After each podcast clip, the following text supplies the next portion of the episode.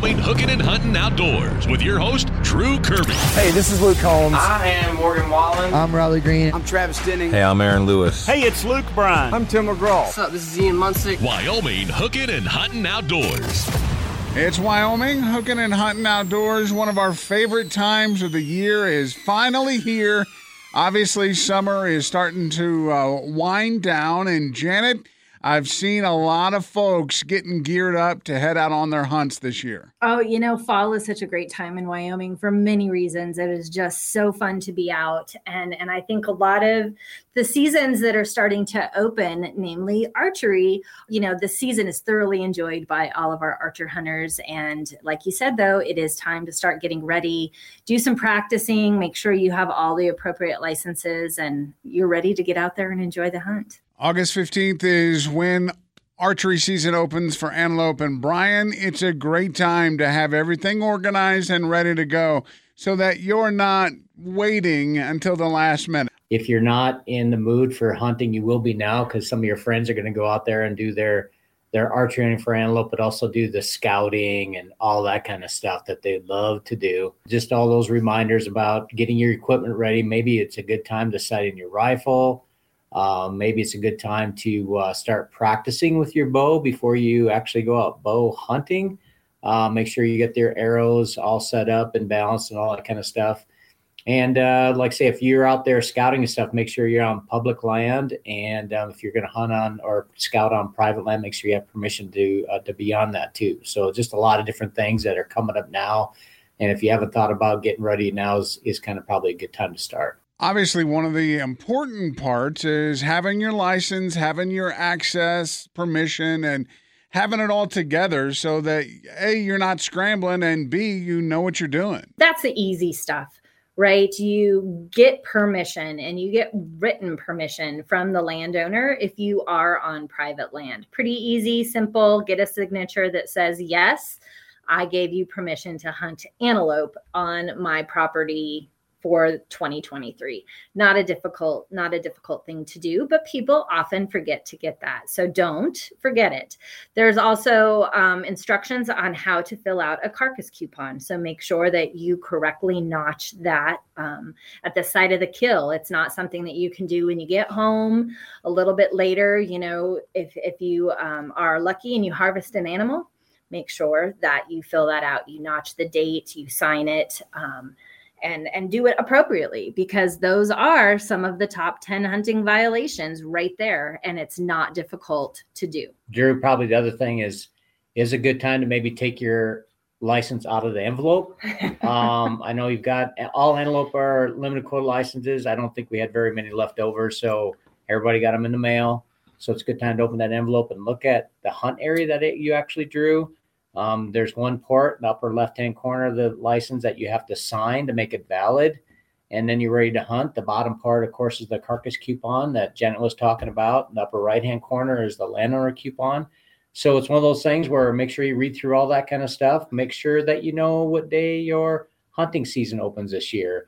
Remember that some of the license uh, licenses were you know, cut because of the bad winter and and maybe some season dates change too because of that also. So it's now is a good time to open up all those regulations and things like that. And if you're looking for a regulation, you don't want to do it online, you can stop by the game fish office or give us a call. We might even mail them to you if you would like one. So because we do have those regulations in printed form this year and last year we didn't get them till later. So that's one part of getting ready for hunting that we just don't really think about. Uh, obviously, having knowledge of where you're hunting is important. It's an important part. You just mentioned to make sure you know your hunt area and you know make sure that it's right on your license.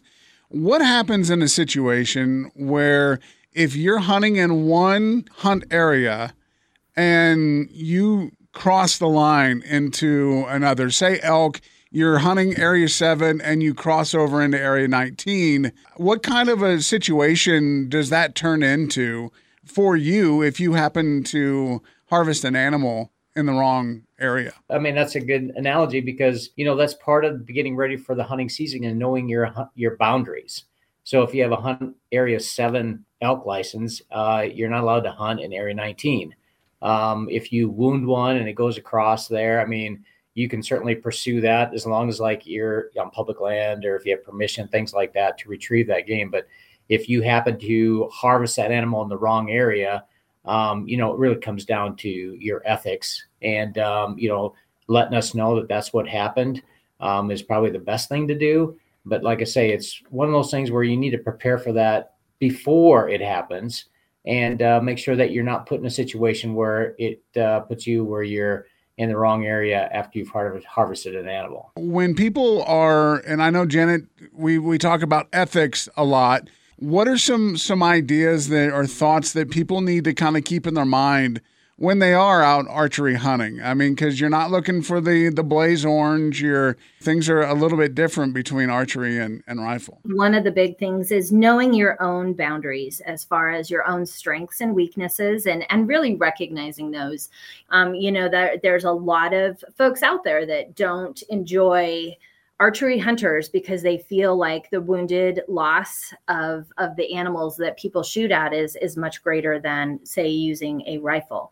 And so i think to to help mitigate a lot of that is knowing your own strengths and weaknesses and, and using your ethics to make good clean shots. I mean it can be very exhilarating to you know stalk um, an animal and get so close and whether you choose to just watch it at that point or if you choose to harvest it you know those are those all come into your own personal ethics. But but i think more than anything self-awareness is a pretty big picture there for archery hunters. Brian is the process of harvesting archery or harvesting rifle any different or is the process exactly the same no, everything's the same. I mean, first off, I mean, you're really excited and all that kind of stuff. It's it's a it's a time when people really forget what they need to do. You know, after they have an animal down, down, especially archery hunting. So archery hunting is a lot more challenging. Um, you know, success rates are a lot lower. So you know, harvesting something with your archery equipment is is a really big deal. So taking that carcass coupon off, signing it, and not take the you know cut out the notches for the date that you harvested, so you have all that done and then you get into the process of uh, you know field dressing it um, getting the skin off you know the hide off and actually getting it cooled off you know because it is pretty warm weather right now and getting that cooled off so you don't have you know wasting that meat. So you one of the other things that you think about being prepared is if you're hunting when it's these kind of temperatures that we have now in the morning it might be cool but boy if you harvest something it doesn't take long for it get you know things can spoil. So you can actually get that animal out of the out of the field and get it cooled down right away which i think is extremely important during the archery season this early in the year. We talk about antelope archery starts on the 15th of august then two weeks later on september 1st in some areas some days some areas it's september 15th that's when elk archery opens up and then you get to October, and that's when rifle season opens up for a lot of these. Um, if I have a rifle only license, but I want to use my compound bow, can I do that in in rifle season? Oh, it's a good question. So yes, you can you can archery use your archery equipment during the rifle season, but then you have to remember that during the rifle season you have to have fluorescent orange on. So that is the difference. And uh, like say, when you're hunting during the archery season, not only do you need your license, but you also need to buy a archery permit. So you can buy that over the counter. You can buy it online, and they even have a lifetime archery license now too. So make sure you get that during the archery season. So your license is good for hunting during the rifle season and during the archery season. So you need to, unless you have a special license that only permits you to hunt during the archery season, Drew, because some of those areas, like for elk, are archery only. Uh, the closest ones around here in the Bighorns, and they're highly sought after licenses. So for those, you know, you're you're only going to be able to hunt during the archery season. But for the majority of the the folks out there, um, you can do both. I also want to remind folks about the hunter orange or hunter fluorescent pink um, requirements. So, as an archery hunter during archery season, you do not need to wear those. But if you are heading out during a rifle season, you do need to have that on. Um, being safe is always a big part of it. But don't forget, law versus not during the different seasons. How much orange do you actually have to have? You mentioned just a hat. Is that perfect, or do you need a hat and a, a vest or a vest? It's it's a hat, a vest, or a coat, and it can be of fluorescent orange or fluorescent pink, and it can be in camo um, fluorescent orange or fluorescent pink. So it's one, it's an or. So one of those um, items of clothing you have to wear during the rifle season. And Brian, very quickly before we let you guys go today, what about crossbows? Can they be used in archery and rifle season? Yes, that's correct. Uh, uh, crossbow is considered archery equipment. So if you're going to hunt during the archery season, you have to have an archery permit for that. So in Wyoming, it's considered archery equipment. So the same if you're going to use it during the rifle season, um, you would need to wear fluorescent orange or pink um, when you're hunting uh, with a crossbow during the rifle season. Well, obviously, you can go to wgfd.wyo.gov, find out about the proper times when your seasons come in, just so you don't get confused because a lot of different uh, areas and a lot of different start dates.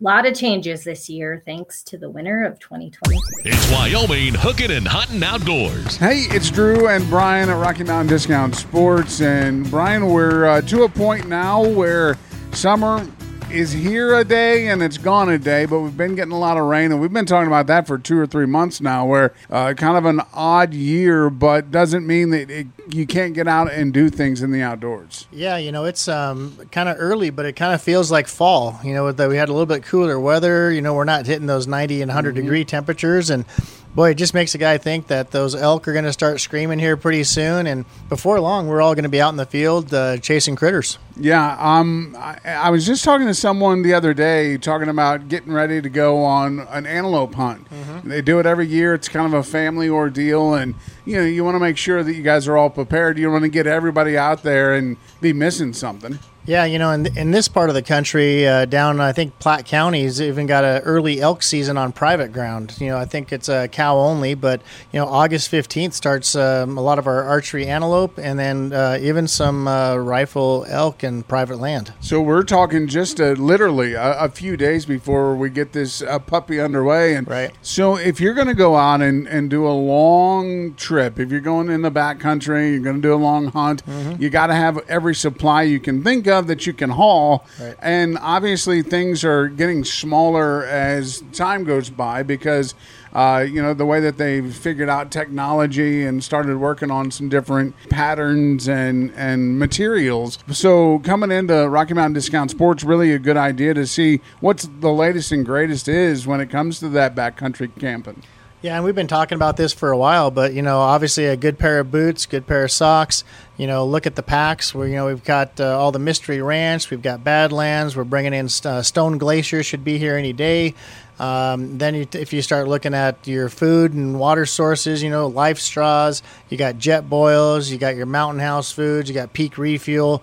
There's a lot of that stuff that you know a person kind of just wants to kind of prep and be ready for to make sure that you can spend that quality time in the field uh, and not have to you know worry about whether it's going to rain or where my next meal is coming from last weekend, uh, obviously, a Beartrap happened up on Casper Mountain, and rain and slop and, and mess. Which kind of boots should you really look at if you're going to go out and, and be in the elements? I still kind of like a lightweight, you know, Danner. Whether whether you go with like one of their, I guess, hybrids, it's kind of got the leather and the nylon, or if you just go with the straight nylon. The, the leather boots obviously offer you a little more protection. You can get those waterproofed pretty well but you know a lot of times you know those those boots have some insulation. And then for the early part of the season we don't necessarily need insulation because we're always on the move. So you got to have a couple different pairs and kind of depending on the weather. I like wearing a, a nice pair of uh, danner leather boots. They seem pretty versatile year round I, I do a, a lightweight you know like a 400 gram uh, insulation on them my feet don't tend to get too hot and wearing a good pair of socks that wicks away the moisture gives you a nice comfortable good good uh, ankle support. You know that's just kind of the, the way i go but i mean everybody's a little bit different there. When you go into a situation like that say you're you're you know at the southern bighorns and you're just glassing a long way and you know that you're not going to be staying in mm-hmm. so you get a day pack. What are you carrying in that pack just to you know kind of make sure that you're taken care of for the day I usually carry obviously knife, my my my rangefinder, my binoculars. Um, I carry uh, kind of an emergency like fire starting kit. Uh, I might carry a lightweight tarp. I carry quite a bit of paracord so that if I'm trying to gut an animal by myself, I can spread the legs hopefully and you know get them spread out. If I sometimes those are pretty hard to kind of hold. Game bags, flashlight in case you get stuck out there Maybe a headlamp is always helpful, especially if you're going in dark or coming out dark. I, I do pack water in, but it's nice to have the LifeStraw in case you're there for a day or two and you uh, need to replenish that uh, CamelBak. Sometimes I'll carry some marking tape, you know, extra shells. I mean, kind of go through the gamut and then start weeding out what you maybe you don't need. Right. Well, and that's one of the the important things about being prepared. You know, it's not a great idea to just jump in the truck and and go and not even think about it. And that's what the benefit of coming into Rocky Mountain Discount Sports is. You know, if you don't have an idea of what to put in that pack, then you guys have shelves and shelves lined with those items that you're going to need. I've kind of whittled down, even like on, from a knife standpoint. You know, a lot of times we used to always ca- carry in a knife sharpener. Well, anymore with the outdoor edge or the Havalon knives, they've all got replaceable blades. They can obviously be resharpened, but when you've got you know a sheath that's got a knife with a couple extra blades on it, you're set. So now you've cut back on whether or not you need a knife sharpener. One of the things that that is always a good idea is to get your pack, put what you're going to use in it or what you want to have in it, and wear it around. Right. You got to know exactly how the feel is. Funny story is when I first moved into the neighborhood that I'm at, a package got misdelivered to one of my neighbors' houses. So I'm knocking on doors. Hey, you know, did you happen to get this package? And my neighbor answered the door, and he's carrying. It's about this time of year. He's carrying a pack on his back. He's sweating down as he opens his door up. I'm like, "What in the world are you doing?" He goes, "Getting ready for elk season. I got my pack loaded. and I'm going up and down my stairs, you know, and just getting his knees and body Oh, in yeah. shape." And he was he's the type of guy that hunts the, the back country, the Hobacks, and he's packing in for multiple days. So he was just kind of getting in shape and.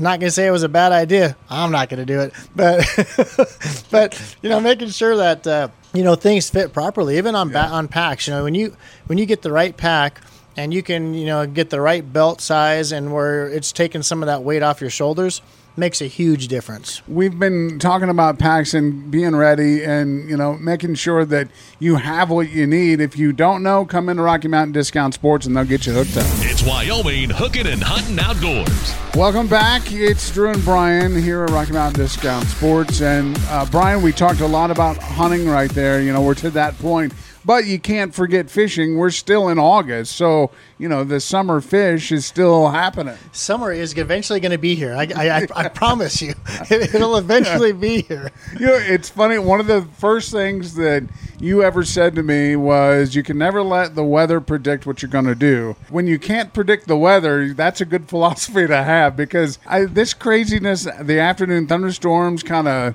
coming in and rolling in, you can see it coming from a long way away. And I think it's deterring a lot of people from. Yeah, you know, and a person just has to be prepared and has to, you know, not be dumb, right? I mean, we when you see those that thunderstorm coming through, it's best to get off the lake. You know, I t- uh, talked to a guy a couple weeks ago that uh, had a real near fatal accident up at Pathfinder. You know, he's in a, a smaller boat and a lower profile boat, and uh, the water came up over the back end of the boat and couldn't get the plugs pulled, and ended up, you know, just basically capsizing it. You know, I mean, was able to get himself off, but uh, pretty pretty scary situations, especially on you know some of those bigger bodies of water like Pathfinder, where the, the when the wind kicks up, you know that thing starts rolling pretty good. And you know, I've seen six seven footers out there, and that's no joke. I mean, you, you best to if you can't get off the water, get to shore on a, in a non windy side and just beach it and hope it settles down in a couple hours. Yeah, I, it, it definitely is uh, frightening to be out on the water when you're in that situation. But,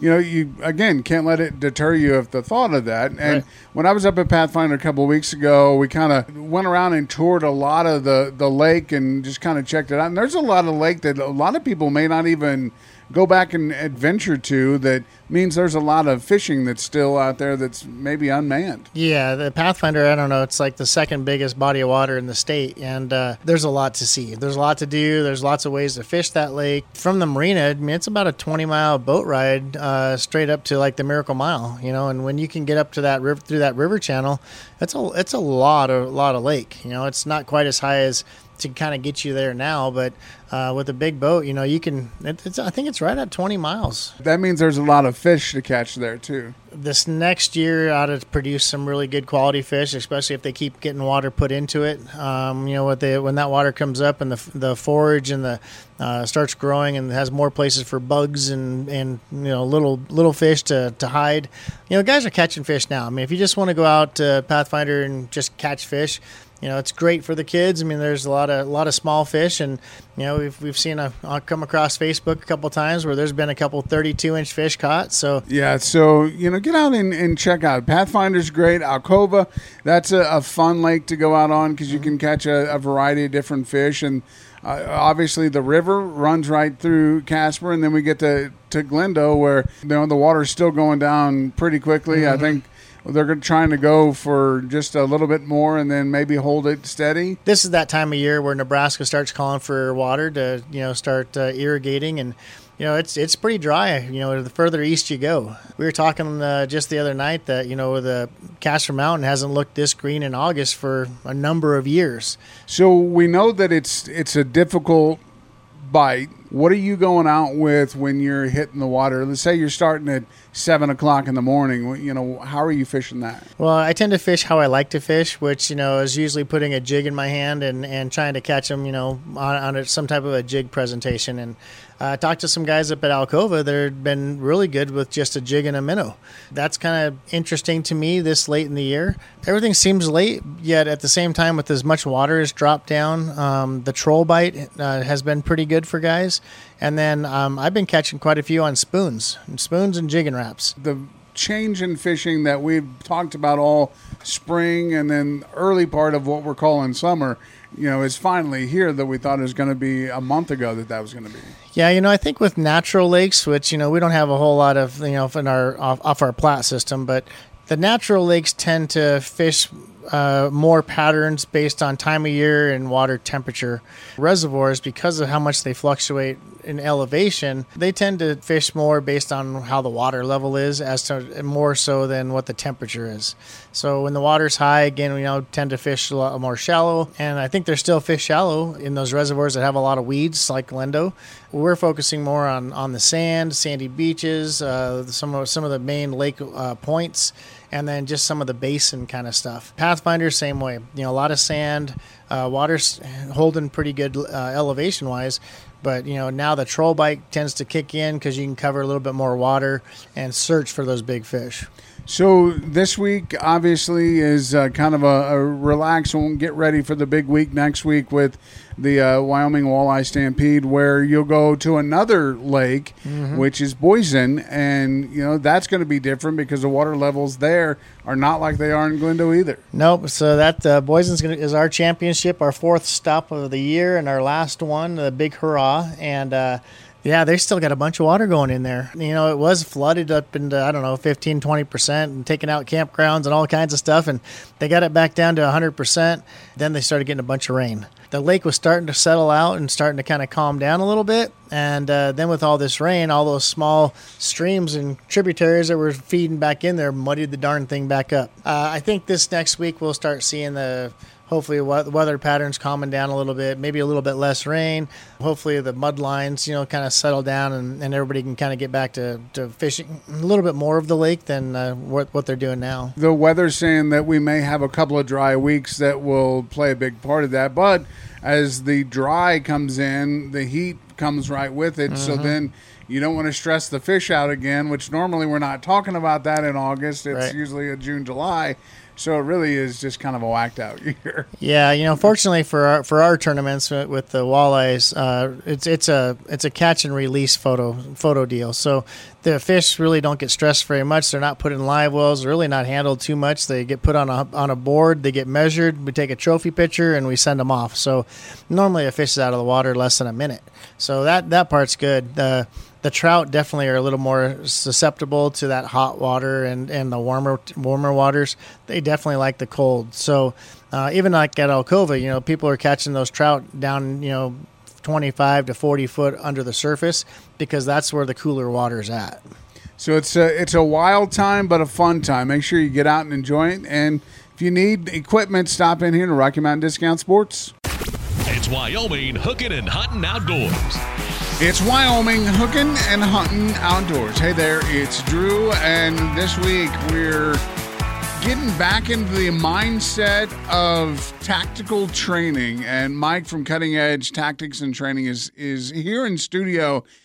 Earlier this past week, Mike, you and I went out to Stuckenhoff's, and you ran me through the ringer on a lot of basic tactics when it comes to not only uh, combat situations, but concealing carry and using that handgun. And, and I appreciate you being back on the show. We had you just a couple of weeks. And uh, after being with you for a couple of hours, it, it really is informative. Well, I thank you for having me back on. And it was awesome to head to the range with you and be able to kind of give you some of the basic courses and show you what we do here at Cutting Edge so you can inform your viewers more. But I, I love the you know, I love training people. And so anytime I get somebody out to the range, it's fantastic. It was great having you there.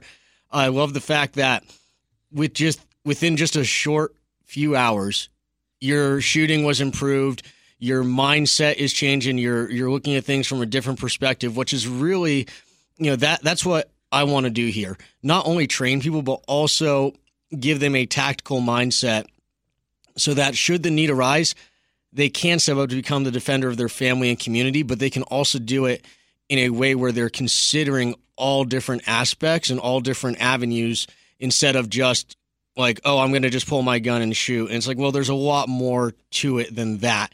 And really, that should be your last resort. Your your background, I mean, people think, oh, you probably learned this on YouTube or whatever, but you you really have a, a military background. You're in the Marines for a number of years and really you haven't stopped your training no. since you know probably boot camp, right? Yeah, and so like you said, I joined the Marine Corps and uh, I was in the infantry, did two combat deployments in the Middle East, and then did private security training, and then private security afterwards. And then when I came out here, I started the company, and like you said, I still get training, right? So the company is called Cutting Edge for two reasons. One, it's a homage to the unit I was in in the Marine Corps, which is 3rd Battalion, 7th Marines, and our nickname was the Cutting Edge. And also, it's because I want this company to be on the cutting edge of training and of tactics. That's why I am constantly seeking out training.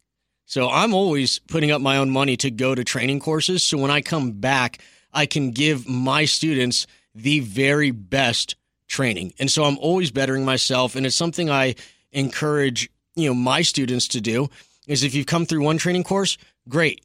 Now do the next one. Push yourself. Like because being a defender of your family and your community should the need arise, that takes years of training in order to properly defend yourself.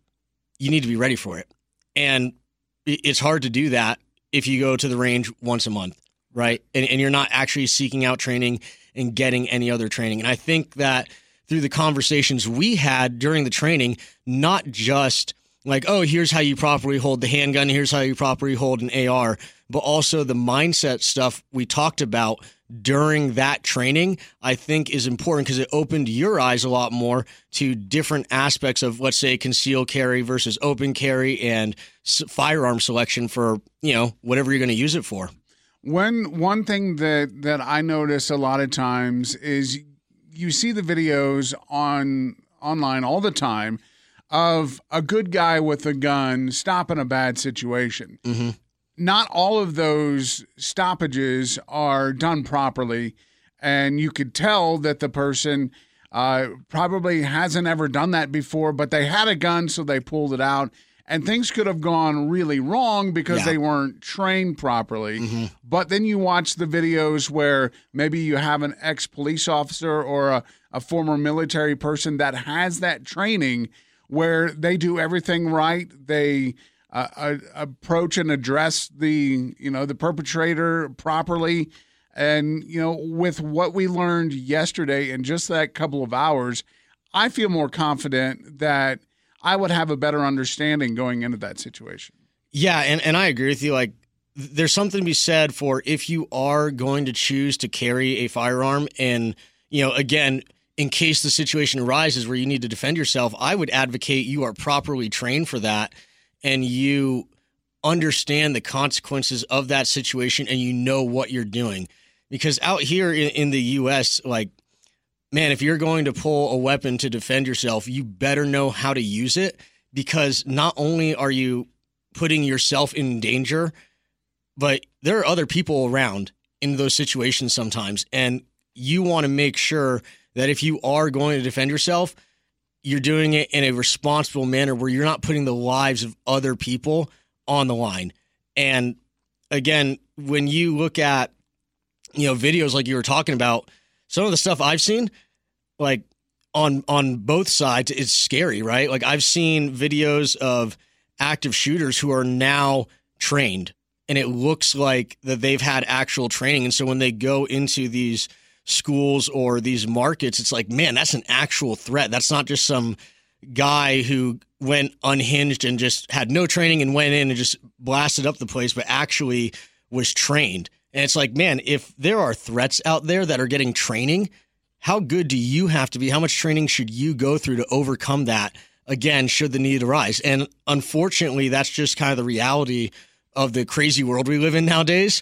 And so, if you are going to step into that role of possibly you know protecting yourself or your your loved ones right because i got i got family i got a wife i got kids i want to make sure that you know if anything ever happened i'm there to make sure that they come out alive and unscathed and i cannot do that if i'm not properly trained like you said so Wyoming is not a conceal and carry uh, permit state any longer. It, up until 2021, it was. We're a constitutional carry state, correct? So that means that you're not required to have any training or license to carry in Wyoming, and that's great because that's you know one of our uh, you know Second Amendment freedoms. Yep.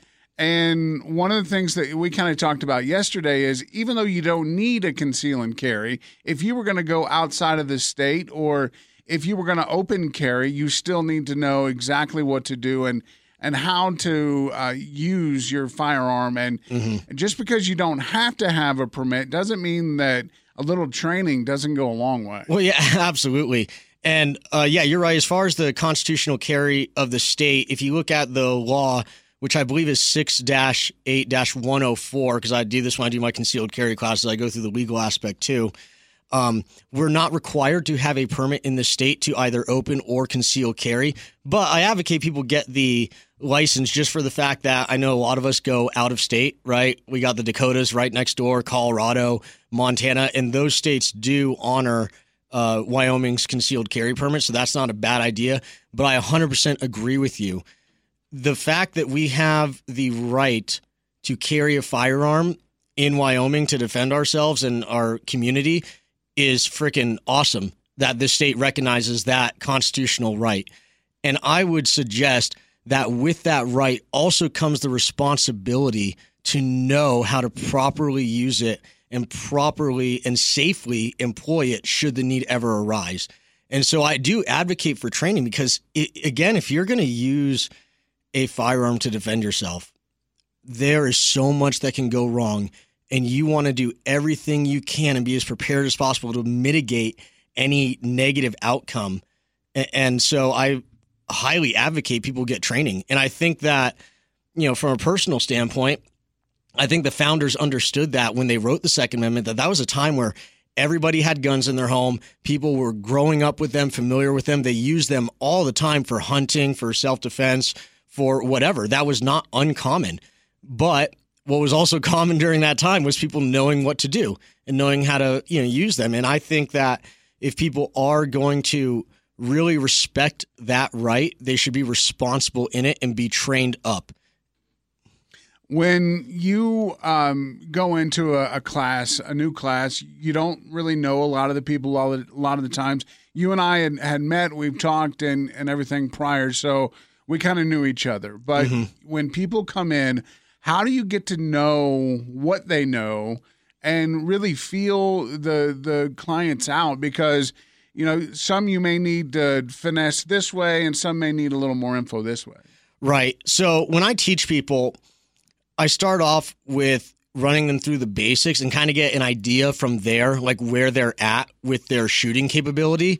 And then through the course, through teaching them shooting, if they're doing really well and they pick some skills up really quick, great, I'll pick up the pace a little bit. But there are some people who just need more time, and that's perfectly fine, right? Like I'm there to make people confident with their firearm. And so if that takes a little bit more time working on some of the basic skills, that's absolutely fine. We'll do that. And through discussion of some of the tactical aspects that we've talked about, you know, during the training, I get an idea of where they are and maybe they have some, you know, preconceived notions that are wrong through, like you said, YouTube videos or, or yeah. TV shows or Hollywood that they've watched. And I'm able to basically, you know, give them some real life experience and be like, hey, like maybe change your outlook a little bit because I want people not just to be good at the skill of shooting, but also that tactical mindset. And in the Foundation of Victory course, which I would call my beginner's course, uh, which I kind of put you through the other day, you started to get a taste of that, that introduction to a tactical mindset, right? In some of the things we talked about. And I think it's things that, you know, I know you were like, you were learning, and there are some considerations that you hadn't even thought of that I'm able to bring to the table to really open people's eyes to what happens in a gunfight. And that's where cutting edge comes in a mm-hmm. lot. You having that military background where they are uh, teaching anyone that goes into the military now the new tactics right. that you picked up then. And the one of the first things was when we were shooting the AR. You know, I got in the the stance that normally would get in if I was going to shoot a rifle, and you're like, no, that's not how you know we've progressed a little further and, right. And things now, and that's what you're going to learn. Yeah, and that's something I have found out here in Wyoming. Right, is uh, I've talked to a lot of people who are telling me like, oh, well, my grandfather was a SEAL in Vietnam, and, and he taught me everything he knows, and that's great. And there are some things in the shooting world that that don't change, like the fundamentals of marksmanship, like trigger control, sight alignment, sight picture. Those things don't really change, but like you said, the way we stand, the way we hold rifles is different now. The way we bring up our rifle into our shoulder, uh, there are just new things out there that I think could benefit a lot of people. And you know that that's just kind of the nature of the beast, right? With anything like we were talking earlier about uh, radio that you've been in for a while, and you've seen the changes yeah. in radio, and just like the firearms industry, like things change, and there's always room for improvement and for new tactics that people should be willing to try and willing to learn. And you know, with the with the stance, right? Like you had your elbow out when we were shooting more of a traditional marksmanship stance when people were standing basically uh, you know, offline to the side, and that does provide a very stable shooting platform if you're going to go hunting or do some long range precision shots. But it's not really conducive to a combat, moving and shooting, taking cover uh, kind of firefight. And like you said, um, with the military experience, I you know bring a lot of that to the team training I do because I do small unit tactics, but also my time doing private security allows me to speak to the situations in the U.S. because it's way different being in a combat zone overseas right. oh, yeah. and then working within the U.S. and having to deal with different rules of engagement, if you will, and all the laws we have here that you need to know if you are going to defend yourself. You need to know that stuff. And I do go over that in my concealed carry course. I, I think that, you know, people uh, need to have a little bit of training or knowledge about this. You know, over the years, we've had situations in schools and office buildings yeah. where, uh, you know, tragedy has come about yep. there. Uh, but there were a lot of businesses that have now started offering these trainings, like you just said, the the small security trainings or whatever, mm-hmm. and knowing exactly what to do in a situation like that, and not being afraid of the situation or the firearm that you're carrying, because uh, confidence in that firearm is one of the yep. the important parts of it. And, and, one thing I talk about with my students, and I, I talked with you about this when we went out to the range, is when you get into a stressful situation, you you revert back to the skill you last mastered, not the one you last learned. And so if I tell all my people, if you take one course from me and then you don't go home and you don't train on your own, you're not going to master that skill. So if something happens, you're going to revert back to just whipping your sidearm out and just shooting blindly because you're not training enough to actually, you know, tell your body, hey, in a stressful situation, this is what we do, right? We want to build that muscle memory, for lack of a better term, right? And we want to do enough training where that just becomes instinct, right? Like I don't have to think about how to reload my handgun anymore. But that took years of running drills and loading it and reloading it and all that stuff to get it down to where it is muscle memory. And for some people, they think that should that need ever arise, they're just going to step up to the occasion. And unfortunately, that's not really the case if you don't have training. And I've seen that firsthand. You know, on one of my deployments, I remember we had a guy who his weapon went down. He had a you know pretty bad jam in the middle of, a, of an engagement, and he didn't train it enough. And so somebody else had to run over there and clear his weapon in the middle of an engagement. Oh man! And it's like, man, that you just took yourself out of the fight because you didn't train enough to overcome that when the when it hit the fan and the stress came over you. And man, that that can happen to anybody, you know? And so the best thing we can do to prepare is to train more, train hard and continue to practice it because if you are going to step into that role of protecting yourself, your family or your community should the need ever arise, man, you you got to be ready to do that and you have to train hard in order to bring yourself to a level where you can come out successful and you can keep your loved ones safe.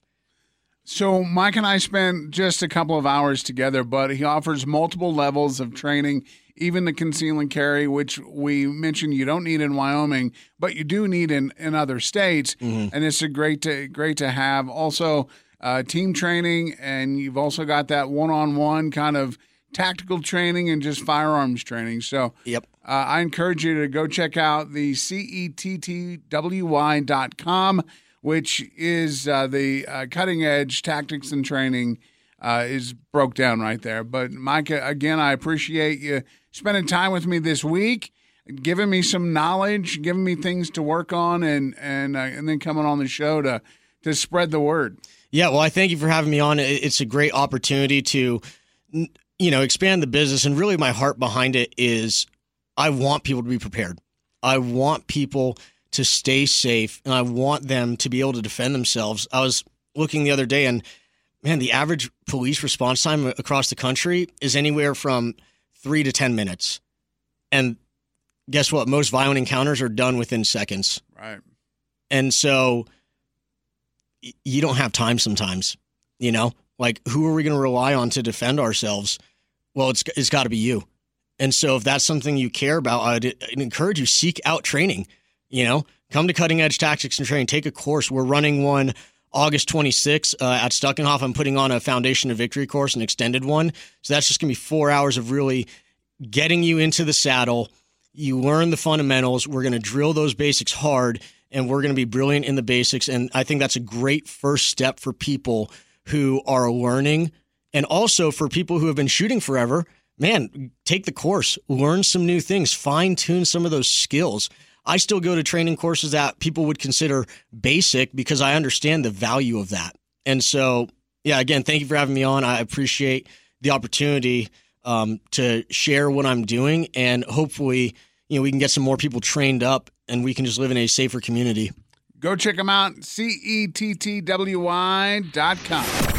Wyoming Hooking and Hunting Outdoors with Drew Kirby. If you have a question, want to make a comment, or have an idea for a show topic, message us on the My Country mobile app. Wyoming Hooking and Hunting Outdoors.